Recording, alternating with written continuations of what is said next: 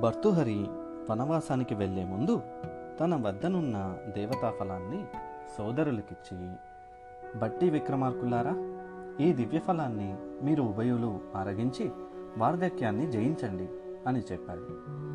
బట్టి విక్రమార్కులు భక్తితో ఆ దివ్యఫలాన్ని ఆరగించారు. కొంతకాలం తర్వాత విక్రమార్కుడు చైత్రయాత్రకు వెళ్ళి అనేక రాజ్యాలను జయించి వాటిని తమ సామంత రాజ్యాలుగా తనకి కప్పములు చెల్లించే ఏర్పాటు చేసుకుని సమస్త రాజ్యానికి చక్రవర్తి అయ్యాడు.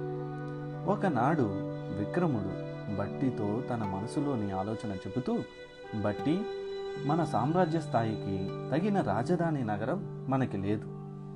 రాజధాని నిర్మించడానికి అనువైన ప్రాంతాన్ని మనం అన్వేషించాలి. మంత్రిమండలికి పాలనా బాధ్యతలు అప్పగించి మనమిద్దరం స్థలాన్వేషణకు బయలుదేరదాం అన్నాడు. అందుకు సరేనన్నాడు బట్టి ఆ మర్నాడు సోదరులిద్దరూ అశ్వారుడులై స్థలాన్వేషణకు బయలుదేరారు. అనేక ప్రాంతాలు జనావాస ప్రదేశాలు పరిశీలిస్తూ ఒకనాటి అర్ధరాత్రి వేళ ఒక అరణ్య ప్రాంతానికి చేరుకున్నారు. వెన్నెల వెలుగుల్లో శోభిస్తూ ఉన్న ఒక పాడుబడ్డ భద్రకాళి ఆలయం వారికి కనిపించింది. అరణ్యం మధ్యన అమ్మవారి ఆలయమా అని సందేహిస్తూ లోపల అడుగుపెట్టారు. బయటకి పాడుపడిన దేవాలయంలా ఉన్న లోపల ఉన్న గర్భాలయం దీపాలంకారాలతో శోభాయమానంగా ప్రకాశిస్తోంది. గర్భాలయంలోని మహంకాళి అమ్మవారి దివ్యమంగళ విగ్రహం దివ్య శోభలతో అలరారుతోంది. బట్టి అనుమానంగా నొసలు ముడుస్తూ బయట శిథిలాలయం లోపల నిత్యధూప దీప నైవేద్యాలతో అలరారుతున్న విగ్రహం. ఆశ్చర్యంగా లేదు? అన్నాడు. విక్రముడు తల పంకిస్తూ పాడుబడ్డ గుడిలో అమ్మవారికి నిత్య నీరాజన సేవలు చేస్తున్న పుణ్యాత్ములు ఎవరో? అన్నాడు. మరుక్షణం పకపకా నవ్వు వినిపించింది. ఇద్దరూ ఉలిక్కిపడ్డారు. అదే సమయంలో తలుక్కున మెరుపు మెరిసి ఆ మెరుపులోంచి ఒక దివ్యాంగన ప్రత్యక్షమైంది. బట్టి విక్రమార్కుల్లారా నా పేరు మాలిని నేనొక యక్షిణిని.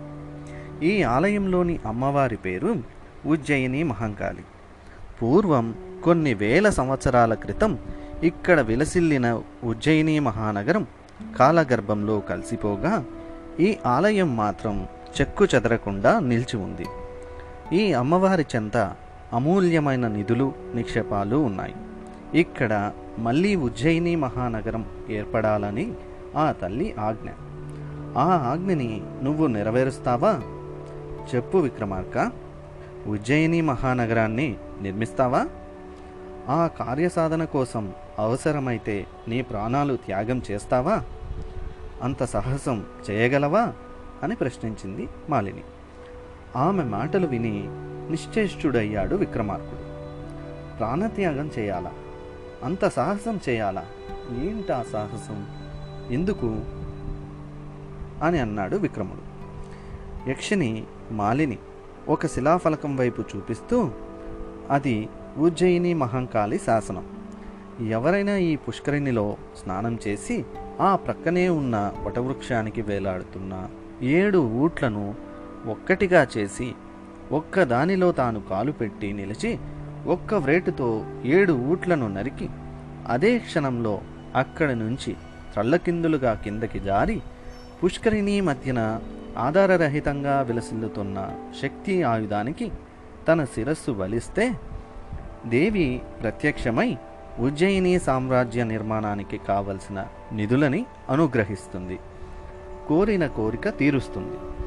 అట్టి సాహసి దేవి కృపతో యాభై ఒక్కసార్లు ఏకఛత్రాధిపత్యంగా రాజ్యపాలన చేస్తాడు అని తెలిపి రాజా నీకున్నదా అట్టి సాహసం?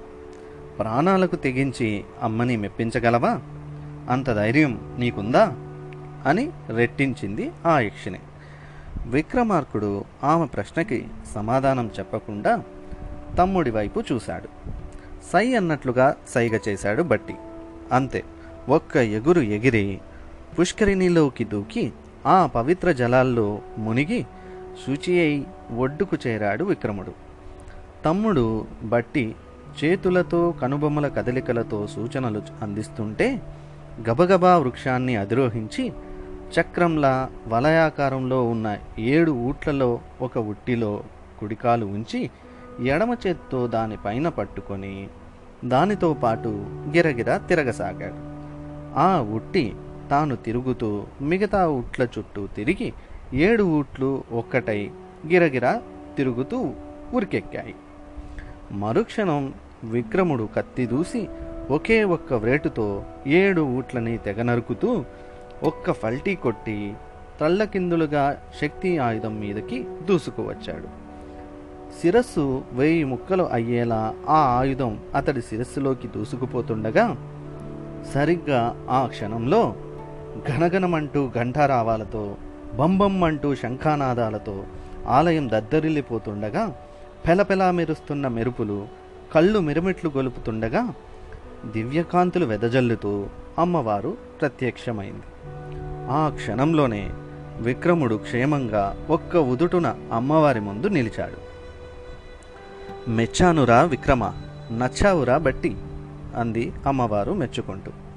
విక్రముడు బట్టి భయభక్తులతో అంజలి ఘటించి అమ్మవారిని అనేక దివ్యస్తోత్రాలతో స్తుతించారు. అమ్మవారు కరుణరస దృష్టితో వారిని అనుగ్రహిస్తూ బట్టి విక్రములారా పూర్వం ఇక్కడ సకల సౌభాగ్యాలతో విలసిల్లిన నా నగరం ఉజ్జయిని పూర్వ కల్పాంతన గర్భం కాలగర్భంలో కలిసిపోయింది. ఇప్పుడు ఆ మహా సామ్రాజ్యాన్ని మీరు నిర్మించండి. అది ఉజ్జయిని మహాంకాళి సామ్రాజ్యం పేరిట మరలా విరజల్లుతుంది. నా సన్నిధిలో నిక్షిప్తమయ్యున్న నవనిధులను ఈ సామ్రాజ్య నిర్మాణం నిమిత్తం మీకు అనుగ్రహిస్తున్నాను. మీ కీర్తి ప్రతిష్టలు ఈ కల్పాంతం వరకు చిరస్థాయిగా నిలుస్తాయి. కుమారులారా విజయోస్తు శుభమస్తు అని పలికి వారిని ఆశీర్వదిస్తూ మాయమైపోయింది అమ్మవారు. బట్టి విక్రమార్కులు తమకి లభించిన అదృష్టానికి సంతోషంతో పొంగిపోతుండగా యక్షిని మాలిని పకపక నవ్వి అప్పుడే సంతోషంతో పొంగిపోకండిరా ముందు ముందున్నది అసలు కథ అంది పరిహాసంగా. ఆ మాట విని ఉలిక్కిపడ్డాడు విక్రముడు. అనుమానంతో నొసలు చిట్లించాడు బట్టి. అసలు కదా ముందు ముందున్నదా? ఏమిటది? అనుకుంటూ. హలో ఫ్రెండ్స్ ఈరోజు కథ చాలా ఇంట్రెస్టింగ్గా ఉంది కదా? ఇంకా ముందు ఇంకా ఇంట్రెస్టింగ్గా ఉంటుంది. ఆ మిగిలిన కథ ఏంటో తర్వాత ఎపిసోడ్లో తెలుసుకుందాం ఫ్రెండ్స్. మీకు నచ్చితే తప్పకుండా నా పాడ్కాస్ట్ని ఫాలో అవ్వండి. మీ ఫ్రెండ్స్కి అండ్ రిలేటివ్స్కి మర్చిపోకుండా షేర్ చేయండి. Thank you friends